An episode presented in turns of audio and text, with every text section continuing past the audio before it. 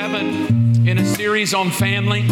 And today will be distinctly different than what we've been talking about. It's going to be very practical today.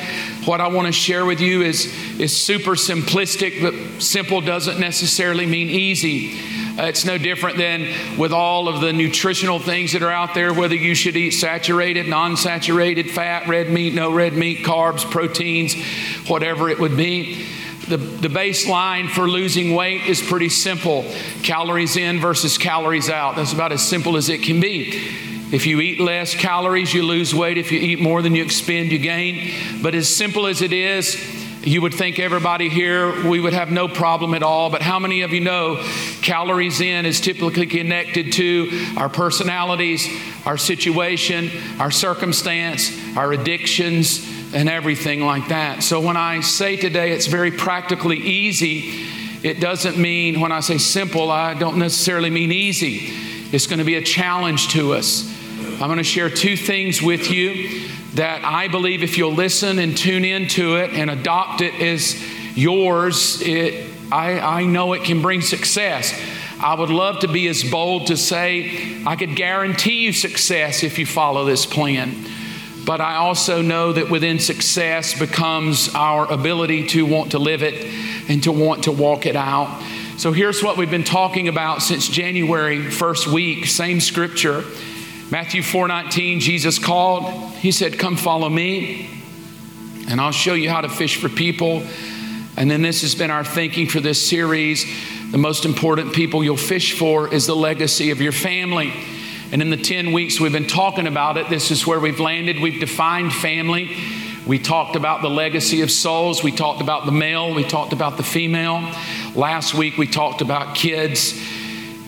And you look at this, and it should be pretty simplistic. It should be not much to it, just that there you go. That, that's family. Why can't we be successful at this? Why doesn't it work? Why does statistically, I think, what do they say, 50 plus percent of all families are, will be broken? And by broken, I mean uh, the husband and wife will split and the father will go one way. You heard Davis's story. Even a Christian family that Davis grew up in, mom went one way, dad went the other. You would think that we could just say, hey, we can get along, we can make this work. I've never met anybody yet who's come to the altar to get married that says we really want to screw our life up and have a miserable life. Most people come with uh, great intention.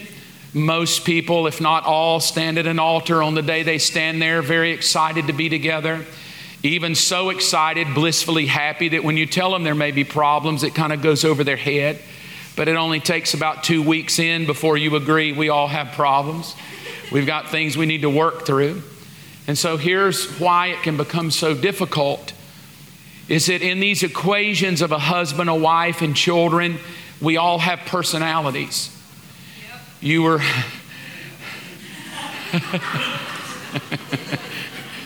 that came from my house.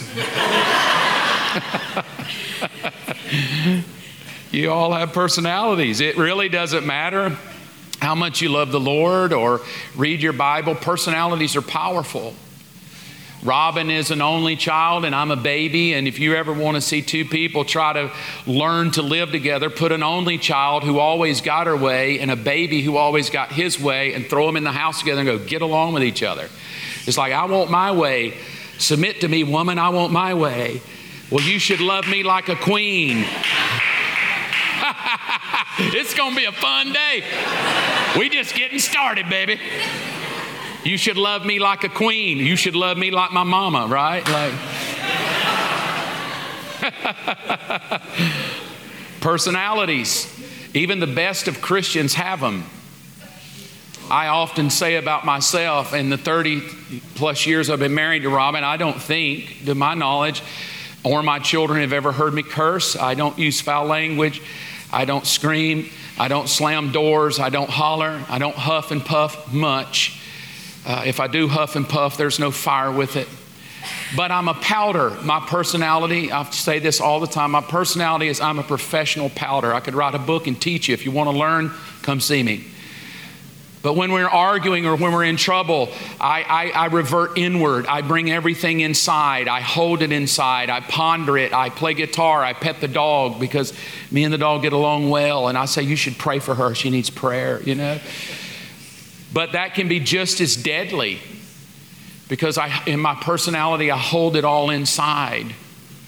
My personality is to not say anything. My personality is to try to just, hopefully, I can outlast it. And if you're not careful, my personality can cause a sickness in our marriage because over time, if I hold too much in and I never talk about it and I never go see anyone and I never enlist some help to be able to discuss it, it becomes a cancer.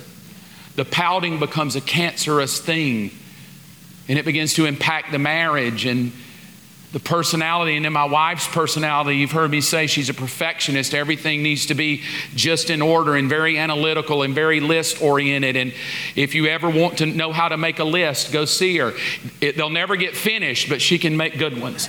Just just list after list. I'm like that's so brilliant your list your list mind. And yet we'll sit there and argue all day long over what we want with each other or out of each other because personalities. Then you have four children. Your first child is born, and you're like, Dear God, would we ever want another one?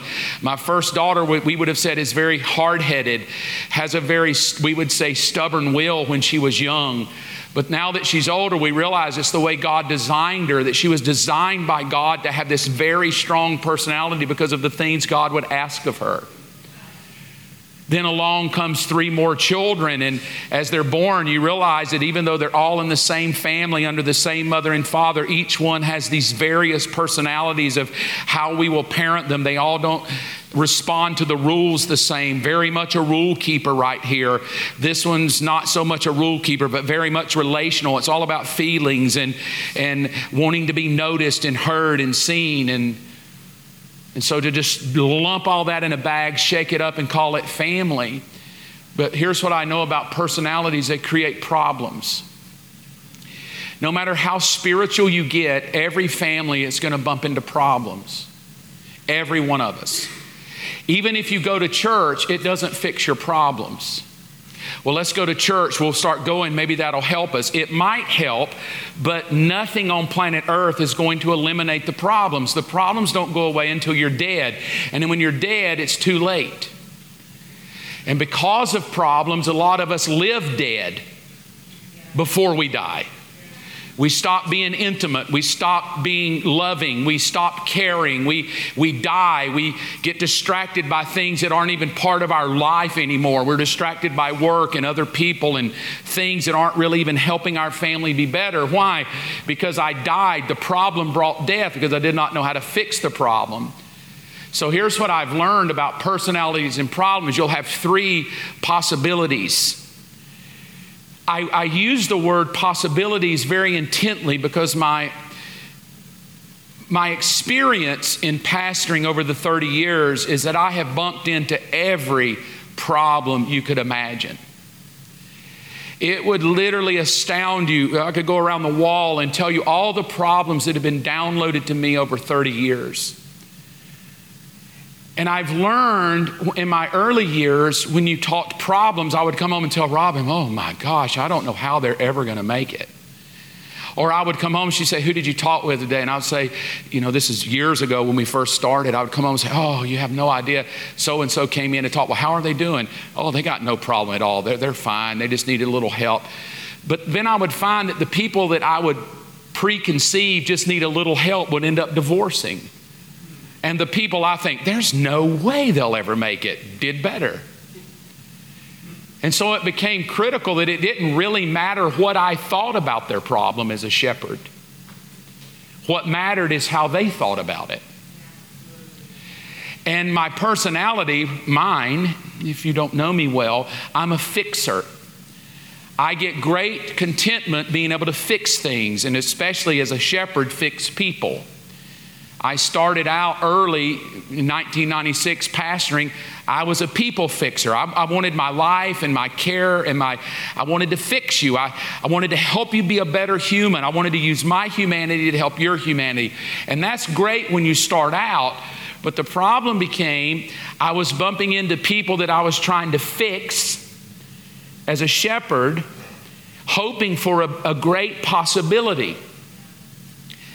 And the first time I was awakened to the problem, and it, and it is a problem, I, I love my personality, but there is a great problem connected to me is if I don't mature, I will get really hurt trying to fix people that don't get fixed. Not at you. I'll get hurt at myself that I'm a failure. I didn't do good. I could be better. And so, uh, early 19, mid 1990s, I'm trying to help a couple. It's uh, probably close to 2000. And he came into counseling, and his wife was cheating on him. And I said, Hey, don't worry. Why? Because I, I have great faith that your marriage is going to be okay. Don't worry about this problem. We can make it, we can get through it. Stick with me, I'll help you. And so he said, Okay, preacher. And so I met with both of them. I poured my soul and heart into them. The first time I've ever done this, I would love to say I've never done it again, but it's been rare because of how it came across. I decided that the way I could fix them and, and get a better outcome that their marriage would make it, I decided to skip three days of eating and, and proclaim a fast for their life. So I thought, what a great pastor. I'll just won't eat for three days and I'll pray, and my faith and prayer will break whatever devil's trying to split them up, and they're gonna make it. So I called the husband and said, Man, I am fasting for you. Don't you worry. God's got this. We can make it. And at the end of the fast, I got done. I was so happy, probably more in myself. That shows you how arrogant sometimes we can be in the name of God but they ended up divorcing. I made a joke, well, don't ever ask me to fast for you again, right? To myself, because I felt like such a failure. I felt like I had given everything I could give to spare this couple, and it went so far south that I felt like, well, what's the use? But I learned a great lesson. The lesson I learned it is every human has a personality, and there's not any human alive that doesn't have problems. But the outcome of possibility is not my response, it's yours. I can help you all day long, but all of us have to determine what possibility do we want because in this room there's three possibilities right now that are key to all of us, and everybody falls in one category your personality of your husband and wife and children and the problems that presents in your home will determine the possibility and the outcome. Here's possibility number one you learn how to deal with it, you learn how to overcome it, you become a successful couple, and you grow old together, and you die on the front porch looking at your great grandchildren, and your family's content, and you have no regret. Number two, the other possible outcome is is you ignore it but you're too religious so you just deal with it and you say it is what it is and you stay together for the sake of the kids but you're miserable because you can't get along. So he lives in one side of the house, you live in the other side of the house because the phrase, it is what it is, is how you've learned to live. You're not happy really, you're not fulfilled, intimacy's out the door, but it is what it is. And it may get better, it may not. I've done everything I know to do, I've prayed, no change, and we just live that way. And there's a lot of people that do that. They're too religious to divorce. They're too prideful to go to a counselor. They don't want to go get help. The man, especially, too prideful. I don't need any help.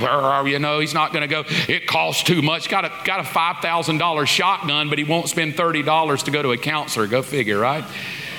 So, so the possibilities are not so much congruent on the world or the preacher or the counselor, but to the amount of effort you want to put to it to be successful. The third option is failure. If the problems become so great and the personalities become so distracting and you won't deal with them, the possibilities of divorce are what? Did I say 50 plus percent? So that tells us right there, just statistically, that many families don't know how to handle personalities and problems. Because you're a personality, you'll handle problems typically the way you saw your mother or father handle problems. You become a product of how they did it, how dad and mom handled it, how dad and mom treated you. Now becomes the way you handle problems. So if daddy screamed, mama, may, mama screamed, you may scream. Or you get so hateful that you decide not to do that. So when the problem comes along, you just ignore it because your, your family screamed at each other. And I'm not going to be a screamer, but it still doesn't fix anything. And so, what I want to teach you, this is my thinking. I believe I have at least found, I don't, want, I don't want to call it the gold at the end of the rainbow or the four leaf clover, but I do believe I've discovered how to have better odds at coming out with a better possibility. So that you don't just live miserable, separated in rooms. It is what it is, and you definitely don't divorce, although we know some people do. And if you are here, I'll tell you, my heart is a shepherd. I, I want everybody to make it. I, like I'm going to fight for you to make it. But if you don't make it, the challenge of me is I love both of you.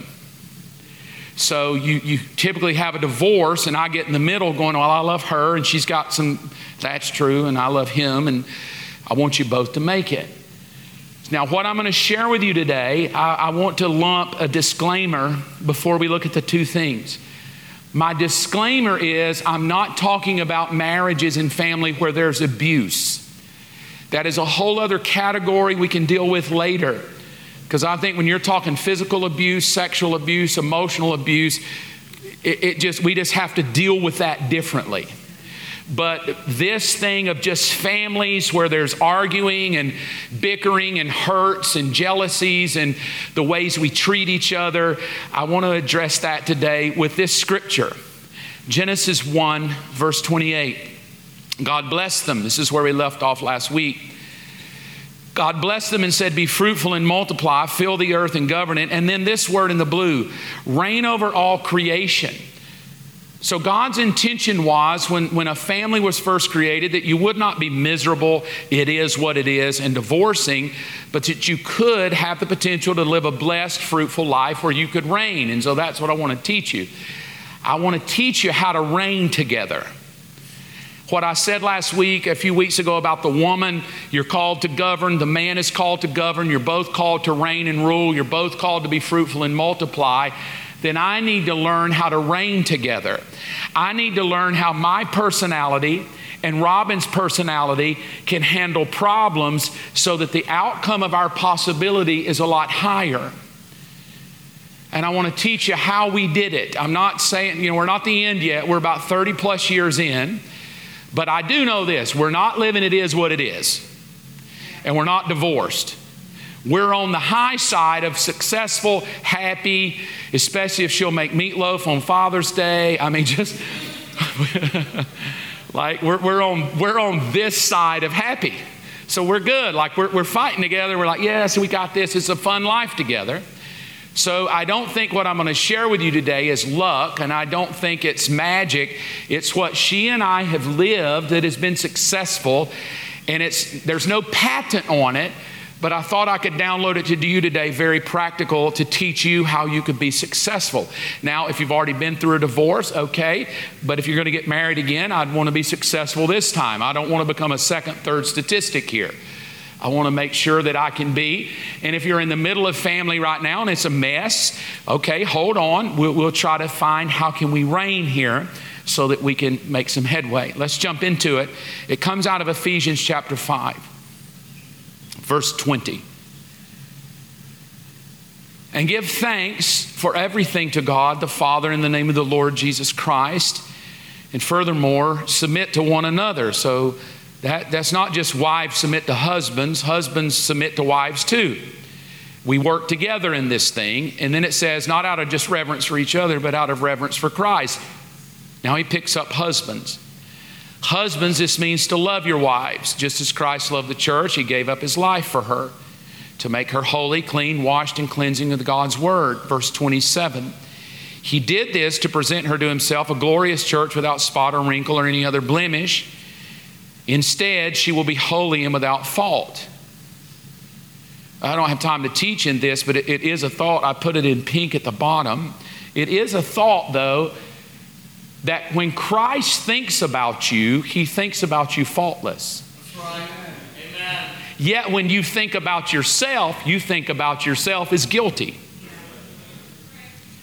And the way I get you to love Christ is to tell you how guilty you are and then tell you He loves you anyway. But the beauty of Jesus is He says, I already see you without fault. Well, then why would I want to come to him if he already sees me without fault? Because his love doesn't ignore my fault, his love dealt with my fault. Yeah, Not ignore it, he dealt with it so that he could instead see me this way. Now, the question becomes how in God's name is it impossible for man, woman, and kids to live in a home and not have fault with each other? Is that even possible? Is it doable? My, my surface answer is ain't no way this is possible. I give you a month in, you're going to be wanting to hit him with a frying pan. At fault, 99.9, all 100% of the people that come to talk to me come because there's a fault. And then they want me to judge whose fault is it his fault, her fault, their fault, you know. Because we're very good at humans of living life by fault. It goes on to say it picks up children now, so it doesn't let anybody off the hook. Children, obey your parents because you belong to the Lord and this is the right thing to do. Doesn't say, it doesn't say it always feels good, it just says it's right. Honor your father and mother, verse 2. It's the first commandment with a promise. If you honor your father and mother, things will go well for you.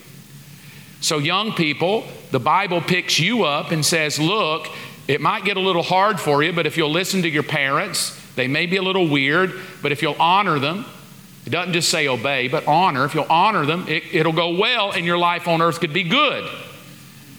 Then it picks up dads.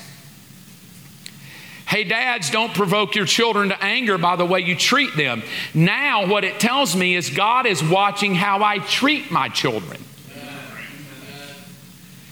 Like, God's not just watching how Robin treats me and I treat Robin, God is literally commenting on the way I treat my children. And God says if you're not careful, you can anger them by the way you treat them.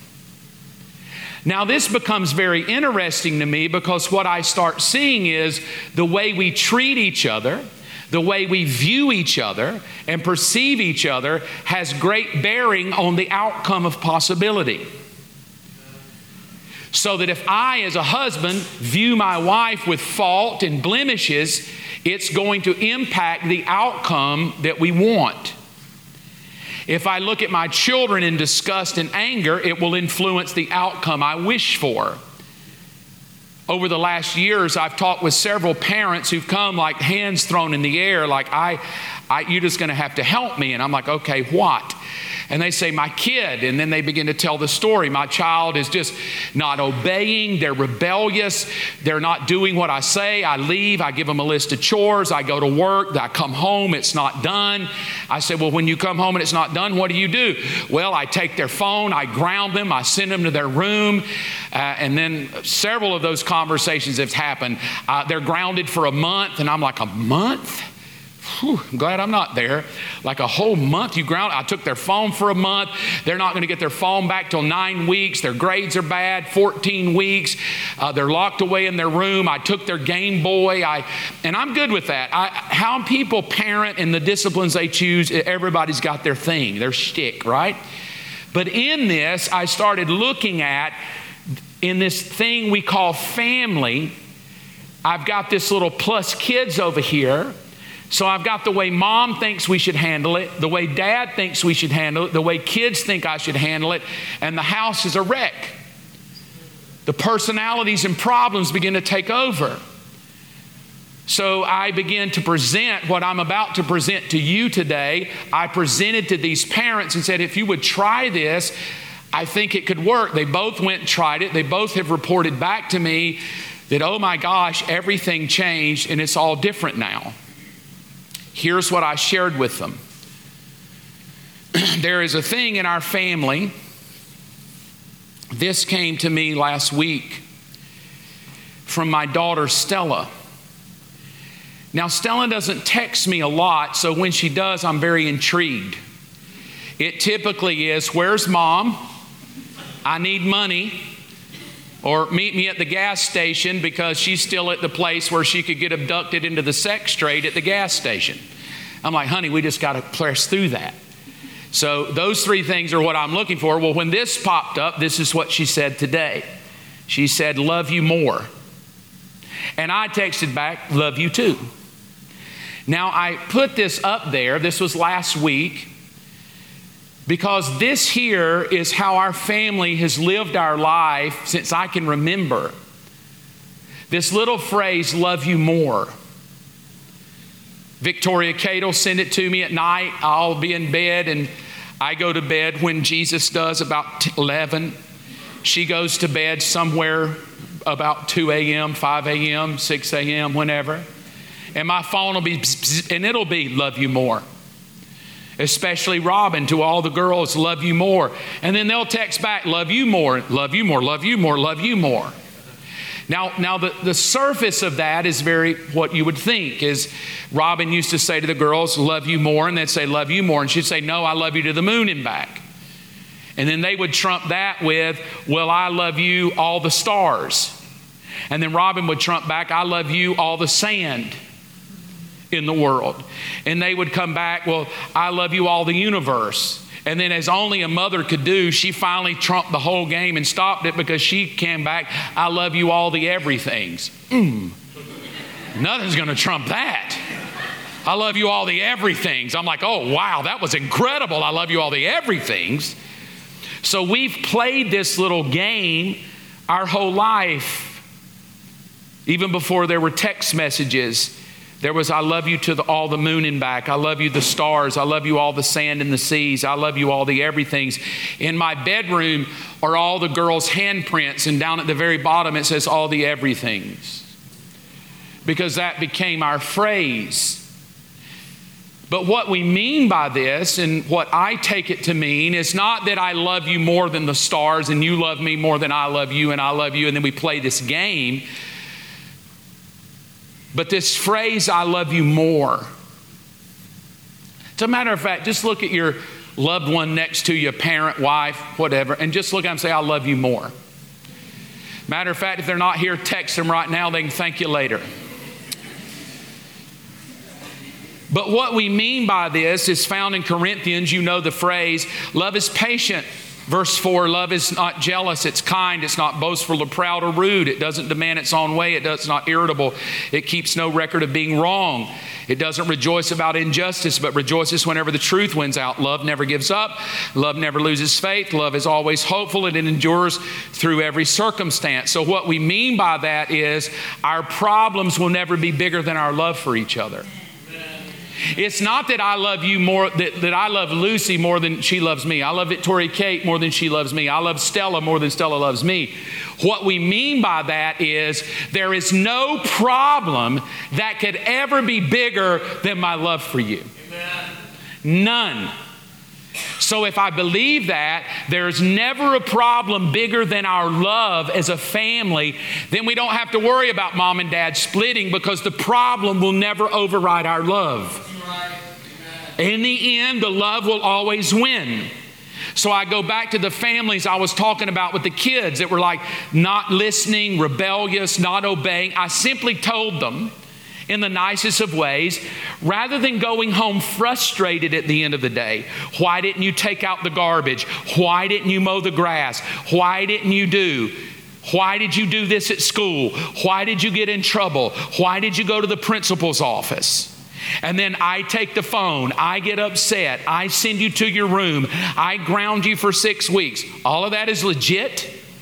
But rather than going home and letting the problem be bigger, and then it frustrates everybody, go home and just begin to show love. So, to one of the parents, I said, How long are they grounded? They said, A month. I said, How far are we in right now? She's three weeks. I said, Okay, good. Go home today, get the phone back. When they come home from school, hand it to them, say it's over. Three weeks is plenty. I know I told you a month, but I love you, and hand him the phone back. I said, Because there's not a kid around that's going to do well that never feels like they have a win.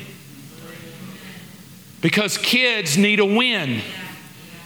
If, if they're always in trouble, they always feel like they failed you, they always feel like they don't measure up, it's just never going to go well because the problem begins to become bigger. And they reported back, I went home and did this. They told me the next day, I went home and did this. And I said, Well, how did they respond? They said, Well, for the first time in a long time, we actually sat around the table and had good conversations about what was going on. And it's just been amazing because the last week we've just sat around and talked with each other. I asked the other parent, How did it go for you in this new system of coming home and just telling your child how much you love them and how proud for you? They said this I came home from work, they mowed the grass. I came home from work, they've been taking out the garbage. We're hugging each other, telling we love each other. Well, you see, the enemy knows if the problem can trump the love, I win every time. No marriage can just, we're going to have problems, but if the problem begins to trump our love for each other, meaning your personality irritates me, the way you treated me irritates me, what you did to me irritates me. Now, Robin and I have four daughters. Our daughters all have presented problems. That's what kids do. Mom and dad have had problems. That's what parents are. We've had marital troubles. I've slept on the couch before. And the reason I was on the couch is because she was wrong and God could kill her, and I didn't want to die with her, you know? I'm going to sleep on the couch in case lightning strikes you. I mean, I've, I've slept, I don't do it a lot, but I do now because the dog's in the bed. So, but. But typical, we've had our fair share of arguments. We both love the Lord. There's been times where we've gone all day and wouldn't speak because we were both irritable her way, my way. There's been times I literally have slept on the couch before. There's been a time or two in the early years where, hey, I'm going to go stay with my folks and sleep tonight and you deal with you later. You know, you, you want it to work. But here we sit 33 years later and we've raised our daughters this way. There's no problem you will ever have as a daughter, an Evans daughter, that will ever override how much love we have for you. Ever. I'm going to raise you to be a Christian. I hope you serve the Lord. I feel like it is the right way. But if you don't serve Jesus, that will never override my love for you. If you choose Christianity as not for you, it will never override how much I love you. I will love you regardless your problem. So when my daughter comes home and has a problem and downloads to me and her mother what's been going on in secret, you, you mean a Christian family could have a secret? Yep. What's been going on in secret, what they've been doing, and they download that problem. At that moment, I can become a father who focuses on this big problem. Oh my God, how could you ever do that? How could you let us down? How could you be keeping a secret? I can't believe you did this. You know better. We've raised you better. That's a problem, parent. But I've learned that all of us have problems, and I need to focus on the love side. So I say, Look, I appreciate you sharing that, but I want you to know one thing the hand of God is all over you. Mom and I love you. There's nothing you could ever do that would make us not love you. We will get you through this. We will work this out with you. We will stand strong with you. No problem will ever override my love for you, girls. My daughter Estella is in school now, and we've sent them all through high school, and I had to talk with all of them. Look, I'm not stupid. I know that, that's shocking to some of you. I, I, I play the part really well. I say, girls, I say, look, you're in public school, you're going to be tempted. Boys will want your body. They will comment on your breast. They will comment on your hind end. Uh, they will want you to come to parties and people drink and get drunk at parties. I said, look, I said, The one thing I need you to know before this game gets started I am your best ally. I am not your enemy, I'm your ally. I want the best for you. And I said, and if you get out there and you get in trouble and some boy, you start liking a boy and he touches your boobies or something like that, don't you start thinking, oh my God, what am I doing? I can keep this a secret. No, no, no. Talk to me. I'm your best ally. No temptation that takes you is going to make me not love you. I can walk you through this. I can help you get on the other side successful. I can help you do the journey and be a successful kid. If you get out there at a party, I've already told you don't drink. It's not, it's not wise. If you're going to, wait till you become an adult, do it responsibly. But listen, you get out there at a party and they start handing alcohol and you do drink, you're stupid and you do it. Listen, call me. I will come pick you up and you won't be in trouble because my love for you is that I'm your greatest ally for success. I'm not stupid to think you'll never have a problem, girls. I just want you to know that when you do, daddy and mama's love will trump any problem you have, and we're going to help you be successful. I, won't, I don't have time to go into my story. It is on a video. Uh, in 2010, I just fell apart. I will leave it at that. The best way you define it, it was probably worse. It just fell apart. I embarrassed my wife, nearly lost my family, my children. I went from a very successful life to food stamps. It was not good, quitting ministry, never going to pastor, never going to preach again. Don't even know if my marriage will make it. But I'm not sharing with you this because it's a nice sermon point. It's because in the middle of the biggest problem Mark could have ever created for a wife and children, my wife extended that our love is more than the problem you've created. She forgave me. We went to counseling. We got better. The whole time I'm healing up, she was sending me emails. No, her emails were not berating me. She could have. She could have just chewed me a new one, but she didn't. She had every right to, but she didn't. She kept speaking life. She kept telling me what kind of man of God I was. She kept quoting what the Lord would do for us. She wouldn't let me wallow in my pity. She kept calling me higher. She kept pressing into God. She would go off to the farm and pray for me and pray for her, even when I wasn't there even when I'm feeling lost and broken and hopeless, she kept pressing in and kept praying. Why? Because our love was bigger than our problem. And we're 14 years removed from that. Now, this, this is just the truth of it. In 14 years removed from the greatest failure, my wife has never one time pulled that back up to remind me of that failure. She's never said, You remember, because I would remember and would start crying and apologizing.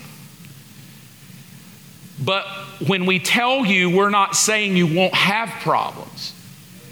We're saying love for each other has to be bigger than the problem. Because love says, I keep no record of wrong. What? You would have to. That's the only way to live, to keep a record of wrongs, because that's why we argue who's right, who's wrong. We keep a record of wrongs. No, love is kind. No, I'm not kind. I'm ticked off. I'm about to wear him a new one here. I'm not going to be kind. No, love is not rude. Oh, I'll show you rude. So when we say our love has to trump our problems, we don't mean that it's fun. We don't mean that you're not justified to do so but it's a choice that you make. She would have been very justified to just sweep me under the carpet, but she didn't let her feelings justify the problem. The second one is this a final word, Ephesians 6. Be strong in the Lord and in his mighty power. Put on the full armor of God that you may be able to stand. And then this phrase, when you talk about families, the strategies of the devil. I don't know where you sit in your theology, but the devil has strategies to destroy you. He doesn't want mom, dad, or the kids to serve God. He definitely doesn't want your family to be a light for hope to anybody. But I, I put it in green because I wanted you to let it stand out so I could point to it. There comes a place in every marriage that no matter how much you love each other, you're going to bump into a ceiling where your personality can't fix it anymore. And you're going to have to start relying on God. It's the only way I'm half sane as a pastor is because I stopped thinking I could fix everybody. I have to trust the Lord. In our marriage, our love is powerful for one another and we work together for each other. But don't ever act like that that's all we need. We'll just love each other because typically in every marriage, there's going to come a place where you'll want to throw your hands up and go, I give up. At that moment, don't. At that moment, just admit that you're at the end of yourself. I'm at the end of me, and I'm going to have to get God in this thing. So every couple, every husband, wife, child will typically come to a place where you feel like I'm at the end of me. Oh my Lord, I can't go on. I'm so burned out. I'm tired. I'm mad. I'm frustrated. At that point, that's the worst time to throw in the towel. You have to give God time to work. And I will say, if you give God time, He will work. Most just tap out the problem becomes bigger than the love, and I'm peace out. And then what I pray, rather than God restoring the marriage or restoring the fellowship and relationship and the children, I take out the power of God, I cease being strong, I don't stand firm, and then I become a statistic of the strategies of the devil. Here's my thought the second and last thing to share the first is, I love you more, no problem. The second is, we fight for each other. Not we fight with each other. Every couple knows how to argue and fight with each other. I'm a powder, whatever, however you fight, we fight it out. Scream, throw things, cuss. I mean, everybody's got their little formula. But if you want to be successful, you have to stop fighting with each other and fight for each other. And by that I mean this our problems will never be bigger than God's power. Ever. We can preach this no weapon formed against me will prosper. God works all things together. It doesn't matter how many scriptures are there. If you don't grab on to the power and say, Well, I'm going to believe and hold on to that, the possibility to work may be very nil. It has to be real to you. It can't be a sermon. You have to really believe that when I come to the end of myself and I want to throw in the towel and I want to give up on him and I want to give up on her and I want to say enough's enough, it's just I'm too hurt, I'm too wounded, I'm too bruised by this, I'm peace out, gone. I understand that. We get there. I'm just asking before you peace out, before you sign the dotted line on who's going to get the kids, I'm asking, would you give God time? Would you give his power time? Now, in that, I'm not going to talk about you should be going to counselors before you throw in the towel and all that. That's just a standard. Before you throw in the towel, go get a lot of help. But beyond that, don't ever discount his power to help you in problems. Amen. When Stella was conceived, we were not in conception mode. Everybody get that? We had three girls. I was 40, Robin was 36. We were we were kind of in that stage of life. Let's raise the girls. And then, lo and behold, on my 40th birthday, surprise, I'm pregnant. I'm like, how? With me? Wait, what? We, we weren't planning this, were we? You tricked me? What happened here? Like it was a moment of, I wasn't ready for this, but okay. Took me about a day and a half to suck it up and go, it's going to be great. It'll be another girl. Like I was 100% certain. It's going to be another girl. I know it is. Why wouldn't God give me a fourth girl? what a humorous way. So for my 40th birthday, I found out we were pregnant. Two days in, I'm good. But she didn't handle it that well because she did what every analytical child will do she Googled. And she Googled what happens when a woman has a child past age bearing years. Well, Google, you're dead. you're just probably going to die tomorrow. So she Googles what happens if you're that old and what could happen, and all of the, it's too late. It's too late. It's never, and so what grabbed hold of her was fear. And, and she lost the joy because the problem took over. And she lost the joy of being a, a new mother because anxiety took over. You're going to die. She's not rejoicing she's pregnant. She's fearful that she's going to die and leave her children without a mother. And no matter what I said, because I'm a fixer, I, I, could try to fix it. What can I do for you? I want to do something. Tell me what to do. I'll do anything. What can I vacuum? Can I, what can I do? It did not matter what I did. I could quote scripture. I could tell her I was praying for. Her. It never got better. I would come home from work, the lights would be off, she would be in the bathtub crying. At night, uh, I would be laying there and I would wake up and the bed would be kind of moving. It's because she would be sobbing and crying. And I would pray for her and go, What's wrong? It's going to be okay. I promise we can do this together. Why? Because love trumps anything, right? Don't worry about the fear and anxiety. You're going to be okay. We're going to have a great kid. We're going to be happy. But what if I die? I don't want to die. I just think I could die. My heart's racing. But that just makes more panic attacks. So I'm just like, I don't know what I'm going to do. This is, but we had already, I say we, she had planned my 40th birthday to go to New York City. And so we flew to New York City with some friends, and we're going to spend the week at New York walking up and down Fifth Avenue and shopping and seeing sights. And we get there, and she's literally miserable. There's zero joy, no smiles. And so my heart is broken because I can't fix her.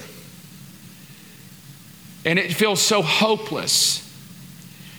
And I would, I would say, honey, you can do this. So one night she said to me, she said, look, y'all go out to dinner. I'm not going. I'm just going to stay in the room. And she went back to the room early, and I watched her kind of walk off. I could see the kind of just the cloud of anxiety and fear that was over her mind. And she went on to the room, and we went to eat. We came back to the room, and of course, like always, she's laying on the bed. Her, her eyes are just glazed over with fear and anxiety. And so I went to God. What do you do when you can't fix it? You go to God. Now, maybe God was like, finally, because I don't mind helping him. But I went to him and I said, God, I need you to do something. Because we're at a, we're at a struggle here and I don't know what to do and I need you to intervene. I need you, watch this prayer. I need you to do what I cannot do. I'm just wanting to tell you if you never get there, I need God to do what I can't do. That is a wonderful, scary place to be at the same time. Because I want to do it, but I can't. I need you to do it means I totally have to trust you. That was my prayer that night. I don't know what you got to do, but I need you to do it. I need you to do it for me. I trust your power because this problem is so big. That was Saturday night. I woke up on Sunday morning. I said, I woke her. I said, honey, we're going to church today. She said, well, church. I said, we're going to go to church. I want to go to Times Square. I love that pastor. Come on and go with me. Come on, just get up. Come on, let's go. So she obliged and she got dressed and she walked rather begrudgingly to go to this church. Just to be a nice wife to me. It was, after all, my birthday, and I think she was being kind to me. Well, it's my husband's birthday. And we walked to the church, and the line of people is down the sidewalk because it was a famous church, Times Square Church. And the line was really long, so we're standing in line, and I'm mumbling to God under my breath, God, you got to do something. He's got to do something. He's got to do something. And they came out and they said, It's full. We're, we have no more seats left. And so everybody kind of peeled off, and I'm like, Oh no, Oh, no, no, no, no, no, no. I'm staying in line. And she said, Well, the seats are taken. I said, I don't care. I'm staying in line anyway. We just got closer to the door. And I'm holding on. God, I'm not giving up. I'm trusting your mighty power here. I'm at the end of myself, and I need you to intervene in this problem. And so we walk in and we get in the little bitty foyer. We were at a side door, not the main door. And I get there, and they're like, We're full. We have no more room. And I'm like, I'm not leaving. I ain't leaving. I ain't leaving. That's not good English, but that's what I was saying. I ain't leaving. I ain't leaving. God's going to get me in. And then this usher came around and walked down a flight of steps, and she said, Hey, we have two seats available.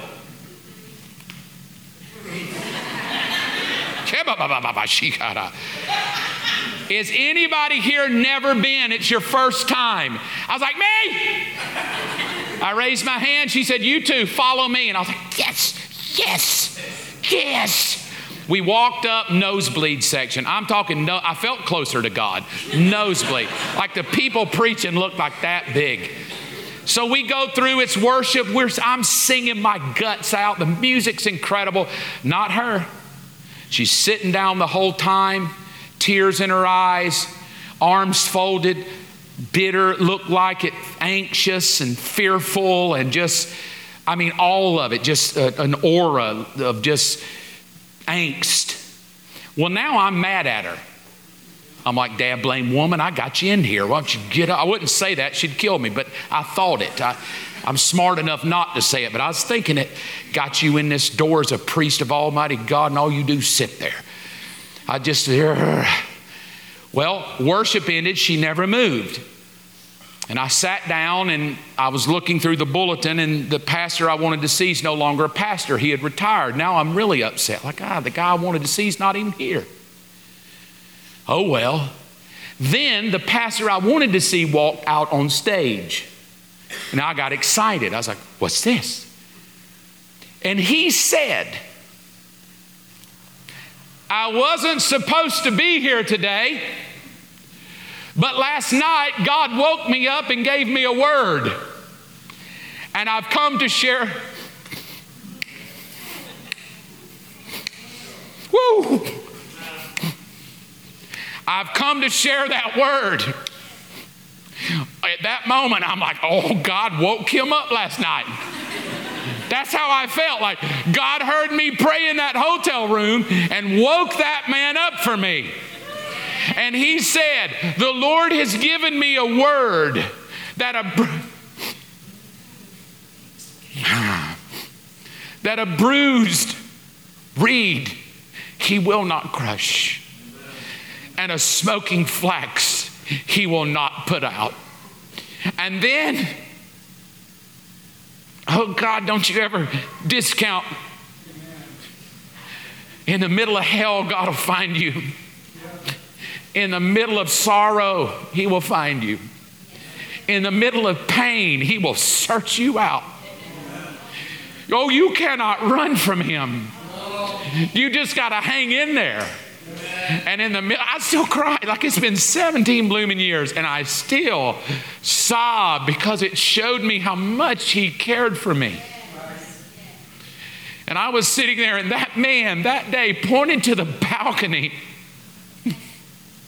where we were sitting. And he said, There's someone sitting up here. Oh my God, pointing right at me. Now I'm, I'm kind of looking at her like he's pointing at you. right? It's her. and he just began to prophesy. This is absolute, the most God would never have to raise the dead for me. That one thing He did for me is plenty. And when I walked out of that room, I watched that man point his finger and preach that word, and I watched that fear just leave my wife. I watched that anxiety just come off of her. This is my honest truth. The woman I went in that building with is not the woman I came out with. And it had nothing to do with me. And it had everything to do that there is a God of all power. There is a God who, when He's for you, who can be against you? There is a God of all gods that is above every problem, every disease. And He simply wants to know will you stop your pride and your arrogance and will you humble your yourself to throw your hands up and go, It's off my plate now. I need it on your plate, and I'm not going anywhere until I see your power. Oh, if we could get there. Don't throw in the towel. Stand up with me, if you will. I don't know where you are in the problem. I don't know where you are in the struggle. I don't know if the problems have become bigger than your love and you're contemplating divorce. I don't know if every time you argue, you pull up each other's garbage. I don't know where you sit in the vein of family. But I would simply like to say if you would let the problems be smaller than the love. And that may mean today, as you come to communion, you have to forgive and you have to erase the wrongs that were done against you. And you have to start being kind and quit being rude and quit saying things that are so damning and so hurtful. It's never going to be better if you let the problem override the love. It's never going to be better if you don't let kindness rule and you don't let, you know, care rule for each other. It's never going to work if you always fight against each other, calling each other names, reminding each other of your failures, letting the problems define the hell in your home. The problems will not go away. They don't go away till you die. Even when you divorce, they don't go away, they just follow you. So if the problems don't go away, we have two options love conquers all and if God be for me, who can be against me? Number two, I don't know if you're here today and you feel very hopeless like I did. You've done everything you know to do. You've cried. You've quoted scriptures. You've anointed pillows with oil. Nothing's changing. Oh, oh, oh, I will simply ask you please don't throw in the towel yet. Not yet. Give God half a chance. Invite Him in. Tell Him you're at wit's end and you need Him to help. Stop trying to change it and just give the care to Him and say, All right, intervene with your power. I don't care how you have to do it, but I'm going to expect you to do it. And when they say it's full, don't get out of line. When they say go away, we don't have any more room, don't get out of line. He's going to work. And when everything around you says it's not working, see, she's just sitting there. Don't budge. Trust God.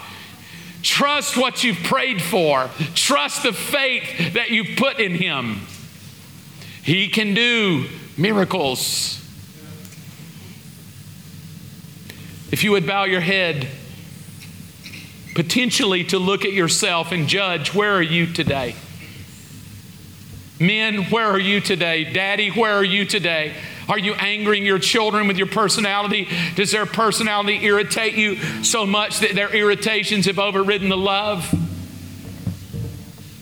Wife, are you so mad at him that the irritations of how he is and his personality has got you so frustrated that the problem is overriding the love? Husband, is she ticked you off so much that there's no way you're ever going to get past this? There's no way you could ever forgive her. It's too hurtful. We've all been there. I'm simply asking you can be a strategy of the devil or a statistic for the Holy Spirit. It's your choice. The possibility rests on what you choose today. I just simply would encourage you choose His power. Stop trusting you and choose His power. Put the towel back in your pocket and go, if I do anything with it, it's not throw in the towel. I'm going to wash your feet with it because I'm going to trust Him. I've never met a human yet that trusted God that was disappointed. Now, in a moment, Michael and the team is going to just create an atmosphere of worship. We're going to open the tables for communion. The elders are to my right and left. I'll be up here to pray for you as well. But this is your moment. It's your moment to assess where you are. It's your moment to assess are the problems bigger? Where is your faith in God to heal this thing? It's your moment to repent if you've been not living in love. It's your moment to repent if you've thrown your hands up and say, I'm done.